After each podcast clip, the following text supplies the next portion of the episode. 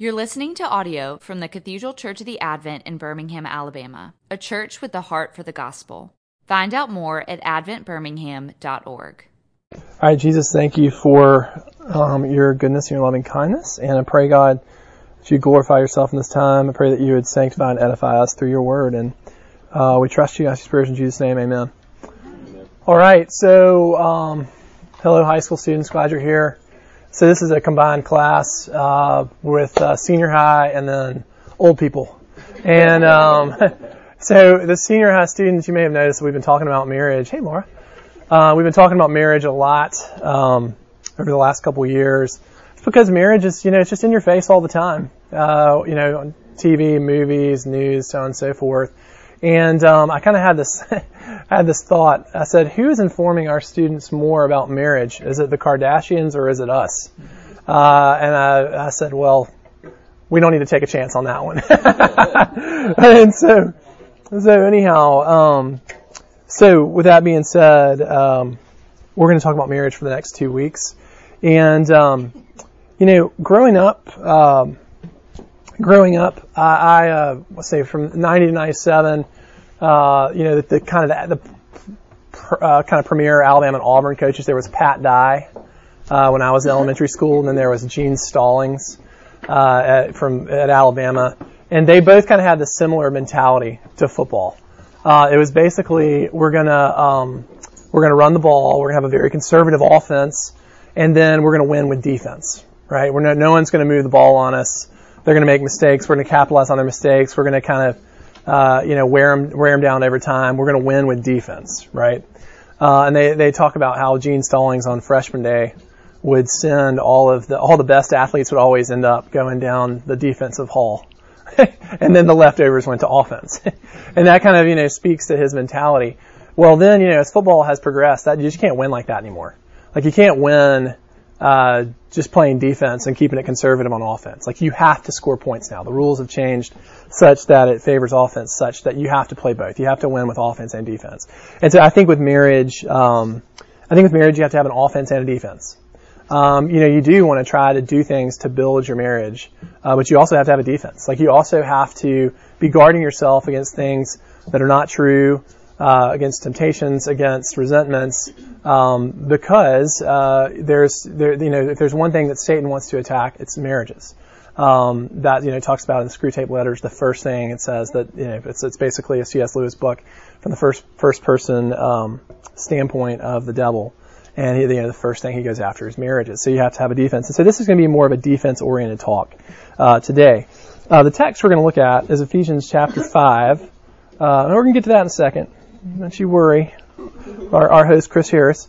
Um, uh, but Ephesians chapter 5, uh, and here's the thing, a lot of you are going to be familiar with this from, from marriage, from weddings, uh, particularly verses 22 through 33. That's the wives submit to your husbands part that everyone loves so much. Uh, but what we're really going to focus on today is the verses before the marriage passage. We're going to look at those verses. So that's, um, that's, yeah, that, that starts up here. Uh, but I'm going to read the whole thing. I'm going to go into the, the marriage, the, the typical wedding part. All right, so Ephesians chapter 5. Therefore, do not be foolish, but understand what the will of the Lord is. And do not get drunk with wine, for that is debauchery, but be filled with the Spirit, addressing one another in psalms and hymns and spiritual songs, singing and making melodies to the Lord with your heart, giving thanks always and for everything to God the Father in the name of our Lord Jesus Christ submitting to one another out of reverence for Christ. Ding, ding, ding. Pay attention to that. Now, the marriage part. Wives, submit to your own husbands as to the Lord, for the husband is the head of the wife, even as Christ is the head of the church, his body, and is himself its Savior. Now, as uh, now as the church submits to Christ, so also wives should submit in everything to their husbands. Husbands, love your wives as Christ loved the church and gave himself up to her, that he might sanctify her, having cleansed her by the washing of the water with the word, so that he might present the church, might sanctify her, having cleansed her by the washing of the water. Whoops, my bad. So that he um, might present the church to himself in splendor, without spot or wrinkle or any such thing, that she might be holy and without blemish. In the same way, husbands should love their wives as their own bodies.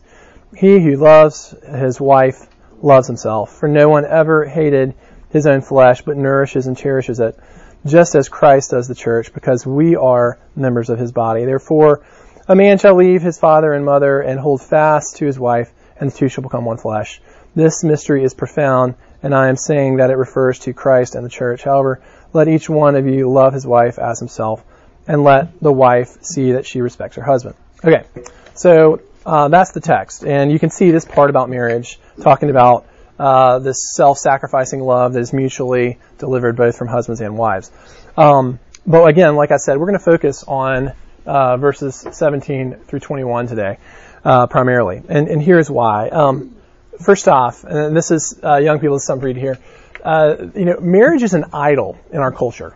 What we mean by an idol is an idol is, is something where um, you take something that's cr- of creation that's good, and you elevate it to be something that's on the level of the creator, that's ultimate. So, you know, there, like in this passage, um, where it talks about wine, when you're of age, wine is a good thing. But debauchery is idolatry. When you start to get drunk or abuse alcohol, that is now idolatry. You're, you're using that in a way where you expect it to deliver, to deliver things for you that only God can deliver for you. So money. Money is a good thing. It's a gift from the Lord. But when we become greedy or when we just sink our entire life into making money or we become fearful and we hoard our money, it's becoming an idol. We're expecting it to deliver something that only Jesus can, can deliver for us. And so, um, so with that being said, uh, marriage is a major, major idol in our culture. You can see that based on the number of reality shows on television that are all about you know marriage. You've you've got um, you know The Bachelor and The Bachelorette, and you know, goodness gracious, like four different kinds of say yes to the dress, and uh, 90 Day Wife, and uh, you know my my big fat gypsy wedding, and uh, it just, you know, all, all kinds of these shows. You can see it if you, um, you know, on the aisles um, of like a Barnes and Noble or a bookstore, there are just a gazillion magazines about weddings. And I don't mean this in a, please don't hear this in a judgy way, because I know this is probably true for half the room. But you can also see it in the amount of money that's spent on weddings. You know, people dropping a quarter of a million dollars on a wedding. You know, that, that says something about the expectation uh, that we have in marriage. Um, that we kind of expect this to be the ultimate thing. Uh, hope that wasn't judgy. Um, but, but, but, but so with that being said, if there's an idol, um, if there's an idol, that means we have unrealistic expectations in it. Uh, and unfe- un- unrealistic expectations will always result in disappointment, frustration, resentment.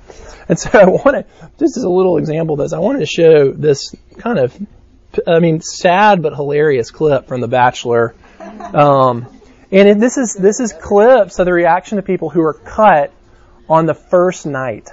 Okay, first night, right? And by the way, this is so interesting. I actually was spoke at a marriage conference. There was someone there who knew a contestant on The Bachelor uh, who was on The Bachelor.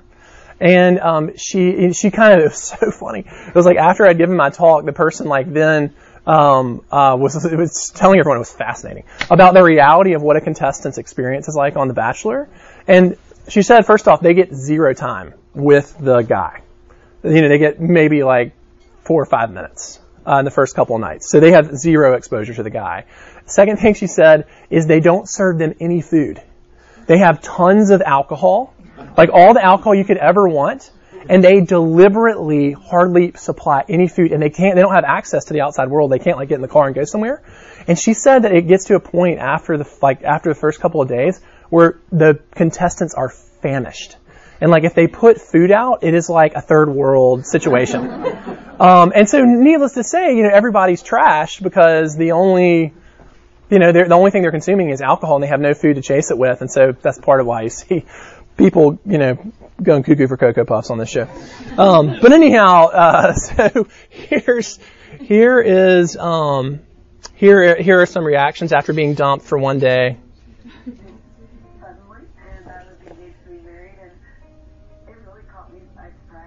This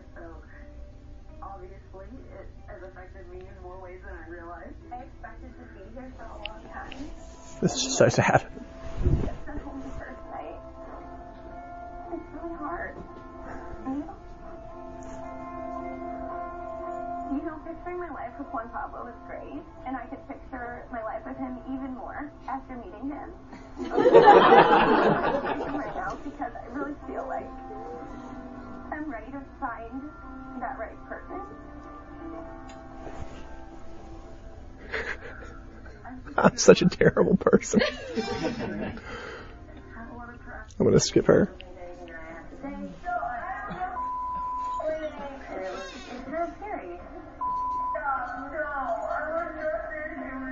I don't want to be like this whenever I talk to him, you know, but I could be. Okay, I'm just gonna I'm just gonna stop the bleeding. we're gonna we're gonna declare time of death on that. okay. So anyhow, all this to say, it's like you know th- there is a disconnect with reality. Um, this this uh, this this one person is like, you know, I could see myself with him, but then I met him, I could see himself even more. It's like, lady, you've been with the guy for like four minutes, you know. I mean, you basically stood next to him in the in the shopping line at Publix, you know, and uh, and that, that's that's the extent of your relationship with him, and yet she's falling apart.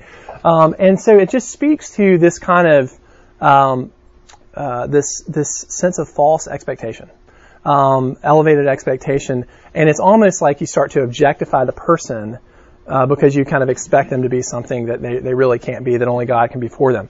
And so what we're going to do now is we're going to just work through um, Ephesians 5, 17 through 21. I think it's telling that this is what immediately precedes the part on marriage.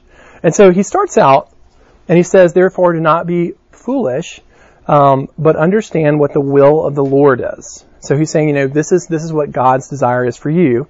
And then this sounds kind of out of place and kind of strange, but he says, Do not get drunk with wine, for that is debauchery, but be filled with the Spirit. Okay, so uh, what does that have to do with anything? Like, you know, being a, being a teetotaler. No, what he's saying is, is this is a statement about idolatry. Um, he's saying, do not get drunk with wine. Like, do not find your pleasure in something of the world. Do not find your pleasure in creation. He could substitute wine for five dozen other things. You know, like uh, don't seek to satisfy yourself through money. Do not seek to satisfy yourself through status. Do not seek to satisfy yourself through achievement. Um, but instead, be filled with the Spirit. So there's this juxtaposition. And so he's saying, you know, our natural propensity as sinners is um, the kind of the nature of our sin is to want to find our satisfaction in the world. Um, and he is saying, no, that is, that is not consistent with, with what God's will and desire is for you. God's will and desire for you is that you would have life. You know, Jesus says, uh, the thief comes to rob, kill, and destroy. I have come that you might have life and have it abundantly. Like Jesus says repeatedly in the Gospel of John, I've come that you might have life. And life um, is this overall sense of well-being, this overall sense of satisfaction in your soul. And so that is God's desire for us, is that we would have life in Christ. And so he says, instead, be filled with the Spirit. And so, a couple of observations of this line. So first off, when he says be filled, um, what this word uh, means coming out of the Greek is it means to, to find completion, uh, to finalize, um, to find overall contentment. And so, um, and so with that being said, we tend to want to seek to complete ourselves in idols, but particularly in marriage.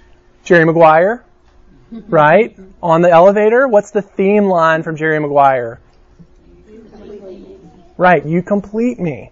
And that is, that's an example of the, um, of kind of the idolatrous nature of marriage and the culture. This, this thinking of like, if I find that person, they'll complete me. In particular, they'll fix my problems with self-worth. Uh, they'll fix my problems with loneliness and isolation. Uh, they'll fix my problems with being discontent and I'll be happy.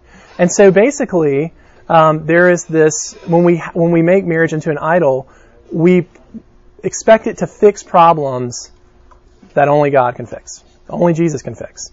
And so, so he says, be completed by the Spirit. Something also interesting is this is a be filled um, is a present imperative in Greek. And so um, what we, what that tells us is in Greek uh, you have verbs that are like punctiliar, they look completed verbs, like a one-time event. And then you have verbs that are uh, continuous, so they it's it's like a process that you're continually pursuing. Uh, so when he says be filled, like seek your contentment, it's not like one time seek your contentment in the spirit. It's his imperative is continually seek your contentment in the spirit. And so, um, so that being said, we can see the next verses kind of demonstrate uh, the heart effect when you seek your contentment in Christ. Um, he goes on in verse 19, he says, addressing one another in psalms and hymns and spiritual songs, singing and making melody to the Lord with your heart. So basically, uh, when you truly find your life in Christ, you know what, what if someone is singing um, and rejoicing in that kind of way, like what is the state of their inner life? What does that reflect? Reflects a great sense of joy, um, a great sense of contentment. And so, um, and so he's saying basically, um, find your life in Christ to the point that you're complete, to the point that it overflows out of your life. Um, and so this is a this is a statement of the depth of contentment that we seek in Christ. And then next he says, giving thanks always and for everything to God the Father in the name of our Lord Jesus Christ. So, you know, thankfulness is a tremendous strategy against anger and discontentment. Because when you're thankful, when you're grateful, uh, it's pretty hard to be angry and it's pretty hard to be dissatisfied. Uh, and so when you think about um, what we have received in the gospel, um, that we've been rescued, uh, rescued from judgment, and we've been brought into um, relationship with God, that we've been given the certain hope of eternal life in heaven, we've, that God dwells in us, that we've been brought into God's kingdom. Uh, there is this sense of gratitude, and so and so the fruit of that is a thankful heart. Um, and and where does it say that this thankfulness is directed for everything to God the Father in the name of our Lord Jesus Christ? So basically, we're seeing God as the source of our contentment.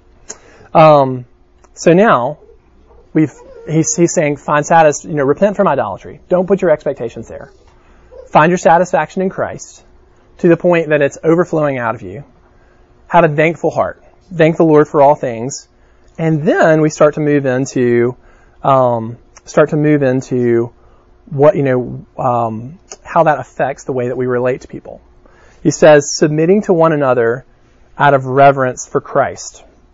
Now, you know, this the, the the the text below where it talks about um, wives submitting to your husbands, um, it gets a bad rap, um, and it's uh, some of that is, is some of that is because of the way that uh, in our culture we tend to think of submission. Some of that is um, because a lot of people in the church historically have abused these verses uh, to uh, marginalize women, to, to, to control women, um, and to justify abuse. Uh, and it's, it's, it's horrific. Um, but what we'll see here, uh, we'll get into that in a second, is that, um, is that the love of Christ leads us to want to submit to, uh, to everyone, male, female, friend, mom, dad, children, um, out of out of love for Christ. Basically in, the, in the, the mentality of Philippians chapter 2, where it talks about don't, don't consider your interests greater than the interest of other people, uh, but instead have the mindset of Christ, um, who who did not consider equality with God something to be grasped, but instead took the nature of a servant um, to the point that he humbled himself to the point of death, even death on a cross. So basically, um, when we are really filled in the Spirit and when we are in the gospel, um, we not, it's like we're good. Like we are taken care of. Like I'm covered by Jesus. Now I can focus on you. You know, like you have that conversation in marriage or just in life in general where a person is being unreasonably critical of you. They're not seeing your side. Um, and you're just so, so frustrated. You want to be heard. You want to be understood. But you're able just to kind of sit there and take it because you're like, I'm covered by Christ and I can listen to you and I can be compassionate of whatever you're going through. Um, and instead, I, you know, and I, I can kind of be patient and compassionate with you in that moment because I'm so so complete in Christ. That that's that's um uh, that, that that's kind of the nature of what we're talking about in terms of being able to submit to one another out of reverence for Christ. Um, but so before I kind of go into this next part of Ephesians, the thing I want to communicate is a lot of discontentment that people find, and I'm talking in a normal marriage. I'm not talking about um, an abusive situation. But like in a normal marriage, a lot of the discontentment that people find, a lot of the resentment they have, is based on unrealistic expectations that they have about marriage, on unrealistic expectations that they have in their spouse as a product of that. They kind of expect their spouse to be God. They expect their spouse to understand them. They expect their spouse to read their mind. They expect their spouse to make them happy. They expect their spouse to fix their problems with loneliness and isolation. They expect their spouse to fix their issues with their self-worth. And like your spouse cannot do that. Like your spouse is not God. And so, uh, you know, in the Bible, in Proverbs, it talks about he who finds a good wife, or he who finds a wife, finds a good thing. It doesn't say a great thing. It doesn't say a very good thing. It doesn't say the best thing. It says a good thing. And that, that, you know, and that, that goes both ways. He who finds a, or she who finds a husband, um, she who finds a husband, uh, finds a good thing. And that, I, actually, the Proverbs would probably say finds a, an above average thing. that would be more like it, right? Um, but, um, yeah, I know, if you're shooting for above average with a husband, you're doing pretty well. No, just kidding. Um, uh, but all that to say, like, the Bible does not present marriage as the ultimate thing. Um, the Bible presents God as the ultimate thing. God presents Himself as the ultimate thing. And so I think part of part of what I'm going for, going with, or part of what I'm trying to communicate here, um, is that one of the biggest problems in our marriage is unrealistic expectation, um, and uh, and and the placement of our expectation, which should be in Christ. Uh, so with that being said, I just I want to just think I want to look at how the Bible talks about God. Let's look at how the Bible talks about God here in the way that it presents Him. So this is this is Revelation chapter five, and uh, this is how Jesus is regarded in heaven by the saints and the angels. It says, and they sang a new song, saying, "You are worthy to take the scrolls and to open its seals, because you were slain, and with your blood you purchased for God." persons from every tribe and language and people and nation. You have made them to be a kingdom and a priest to serve our Lord. They will reign on earth. Then I looked and I heard the voice of many angels, numbering thousands upon thousands and ten thousands times ten thousands. They encircled the throne and the living creatures and the elders. In a loud voice they were saying, Worthy is the Lamb who was slain to receive power and wealth and wisdom and strength and honor and glory and praise. Okay, your husband, your wife, like, there is no context in which thousands of angels are going to bow down before them and say, Worthy are you to be praised. Worthy are you to receive honor and power and praise. But this is how Jesus is regarded. Just to, to, to, to also to hammer down this point of the difference in expectation in Christ versus the expectation um, of uh, in human beings. And so, um, so going into this next section about um, husbands and wives, uh, and I'm going to. This I don't really have time to get to go as deep into this I'd like. But this, what I've been talking about this first half, now flows into how how marriage is meant to look. It says, "Wives, submit to your husbands as to the Lord, for the husband is the head of the wife, even as Christ is the head of the church, his body, and is himself its Savior." Now, as the church submits to Christ, also wives should submit to husband in everything to their husbands. Okay, so when we hear this, this sounds like we don't like this. Like this sounds misogynistic. This sounds patriarchal. Um, but the, the part of that is because of, of the way that we naturally think about power. Um, the way we think about power in the secular sense and in the, in the flesh uh, is of domination. Uh, you know, like I control you. Uh, you submit to me. You do what I want you to do. Right? Go, go do this. Go do that. Do this on my terms. That is submission in a secular sense. That is not submission in a biblical sense. Like power in uh, power in the kingdom of God, power as presented by Christ, is demonstrated by Jesus Christ, the King of Kings, washing the feet of the disciples. So power in Christianity, uh, strength comes through weakness. Um, life comes through death uh, and self-denial. Um, power is seen through service by submitting yourself to God and submitting yourself to the service of other people. And so when it's saying here, wives submit to your husbands, uh, you could just honestly read this as husband, wives love your husbands in a self-sacrificing way. You cannot ignore, I'm not going to try to gloss over, uh, for the husband is the head of the wife. That, that this word head is used, I think, 17 times in the New Testament. 16 of 17, it's used in terms of authority. Like, you know, you're, you're the leader. And so the way we should understand this is not like, well, the husband's the CEO, he makes all the calls, you know, da da. It's the husband who's held accountable. That's, you know, that's part of why you have, you have a head of different organizations. That's why you have a president of a company or you have, uh, you know, a chairman of a nonprofit. You have a captain of a team is someone has to be held accountable, right? There you go. Thank you, James. Yeah. And so with that being said, like the husband is held accountable for setting the tone, uh, of self-sacrificing love. Um, and, and, you know, it, it you tend to find that if you have a husband, um, who is, you know, spiritually healthy, emotionally healthy, and has a mentality of like, I'm here to serve my wife. I'm going to serve her in every way. I'm going to love her in every way. The, the, the, marriage tends to go in a pretty good direction. Um, it's just, it's kind of like, you know, Ed Salmon. Uh, he's the Bishop of South Carolina who visited our church a number of times before he passed away. Uh, but Ed Salmon said, you know, he could visit a church and um, he could meet with the, pa- the, head pastor for one hour. And he could say, after one hour, I, I could know everything I needed to know about the whole church just in that one hour because I could, you know, I could ask the head pastor about his relationship with Christ, about how he's doing emotionally, how he's doing relationally, and that would tell me everything I needed to know about the whole church. And so, not to put all the pressure on husbands, um, but uh, the the promise of that is generally, speaking in generalities here, um, if you find a husband who is clicking spiritually with the Lord, um, who has good relationships, you know, across his life, um, particularly friendships with other men, um, and is emotionally healthy, the whole family tends to, to flow in a pretty good direction. Um, so then, uh, going on to husbands, love your wives. I spent the whole time about wives talking about husbands. Sorry, guys.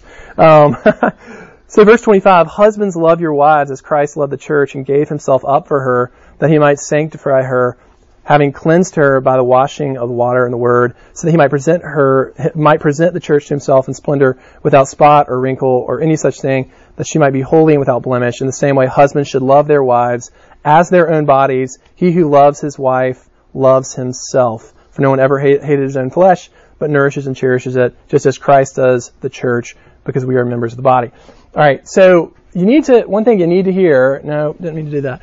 One thing you need to hear is that this is radically feministic in its context. Okay, I'm talking in a first wave feministic kind of way. I'm not talking about third wave feminism that's kind of crazy today. I'm talking good Susan B. Anthony first wave feminism, which is, uh, which is a biblical thing. That, that, that it is a Christian impulse to fight for the dignity of women. For women to be seen and, uh, as made in the full image of God, and we see anyone, regardless of race, class, sexuality, who is being denigrated, we want to uh, affirm their dignity as a human being regardless, right? So in this time, this would have been radically feministic because women were totally denigrated in this culture. Women were seen as dogs. Really, truly, this is not a joke. There was a prayer that was prayed, Dear Lord, thank you that I'm not a Gentile, a woman, or a dog. That was a prayer, a prayer that men prayed. So they saw women on the same level as men. So to say to husbands, that you should love your wife as your own body uh, conveys an equality to women that would have been radical in that context. In the in the early church, the majority of converts were women. Why? Part of it is because the Christian church treated women so much better than the rest of the culture. The Christian church uh, bestowed a dignity and affirmed a dignity on women that was not seen anywhere else in the culture. And so all that to say, when you read this, you can, this can, and this is, you know, and I, and I have, I have total patience and understanding for someone who's not a Christian reading this and seeing it as misogynistic uh, and patriarchal. Um, because you, they, if you're not a Christian, you don't understand the power dynamics of Christianity. That power is comes through love and self-sacrificing service. Um, but basically, um, this is this is saying this is this would have been a really hard word for a man to hear in that day because it would have totally defied his expectations, his view of women, and his understanding of how women to be treated. And so what Paul is saying here is you need to, to put your wife above yourself. You need to serve your wife and humble yourself to whatever extent for the sake and the welfare and the sanctification of your wife. And so basically, um, basically, uh, what Paul is saying here is act like Christians. That's really what he's saying. Because Christians, no matter who you're relating to, are meant to consider the welfare uh, and the interests of other people as more important than themselves. You know, we're meant to serve that person first. That's that's our mo. Uh, and how is it we're able to do that? Well, it goes back to the first thing we talked about. Uh, when you find your worth in Jesus, it doesn't really, you know, you, you don't, there's no problem humbling yourself. You know, there's no, there's no pride on the table because you're an adopted son or daughter of the king. You know, uh, when you found your companionship in Christ, such that your issues with loneliness um, are assuaged, well, you're kind of have this mentality of like, hey, I'm good. Like, let I can take care of you. Like, I'm covered right now.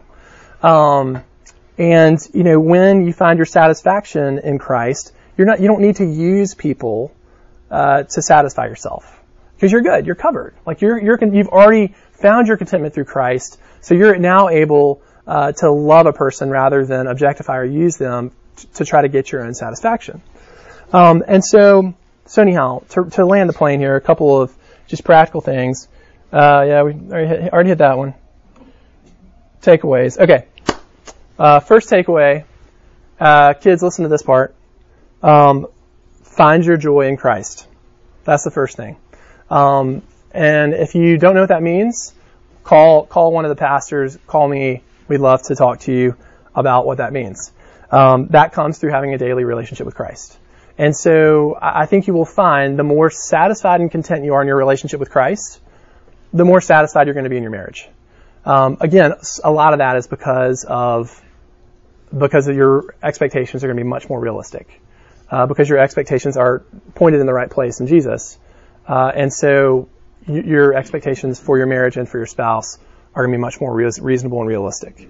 Um, second thing is you need friends you need Christian fellowship, and you need a life.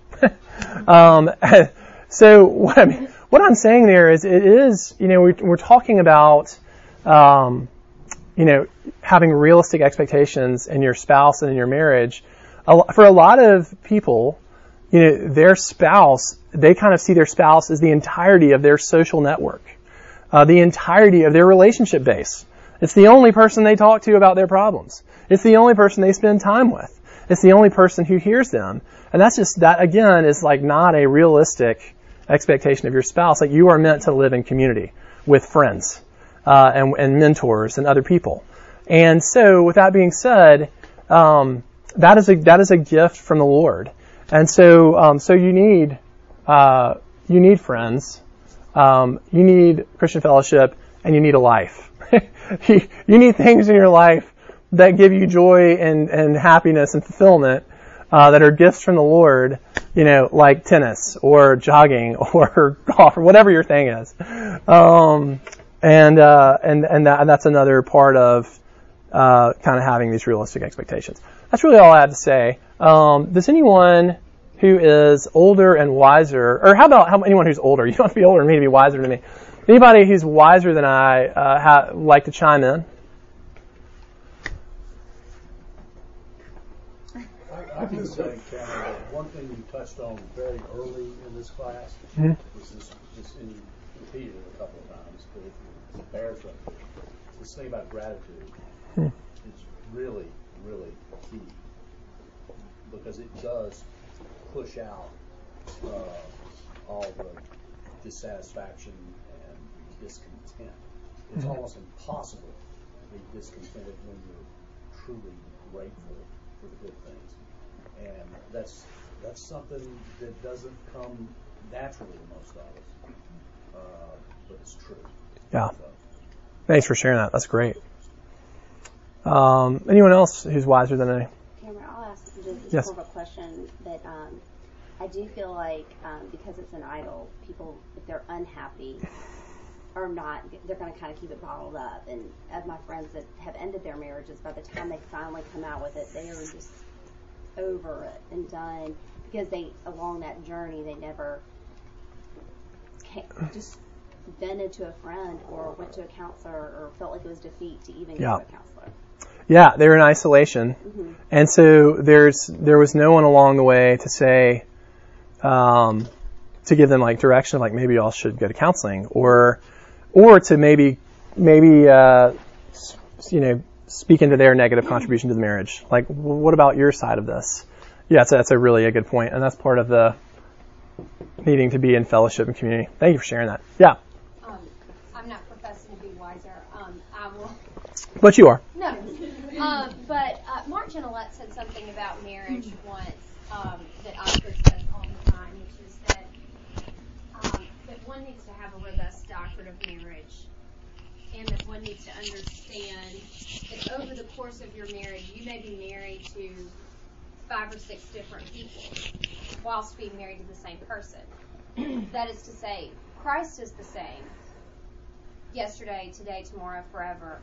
But the person that you're married to is hmm a broken sinner who goes through, you know, peaks and valleys, and you know, can, is is susceptible to suffering and change. You know, just like anyone.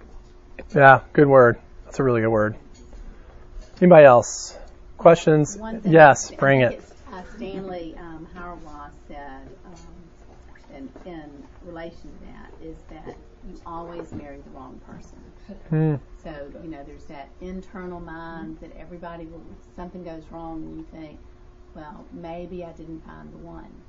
And that's, everyone marries the wrong person. And what he means by that is that that other person is sinful, is not going to fulfill your deepest needs. Hmm. You have to see it that way and put him on equal standing with yourself. Oh, that's really good. Really, really good. She should have really taught the class.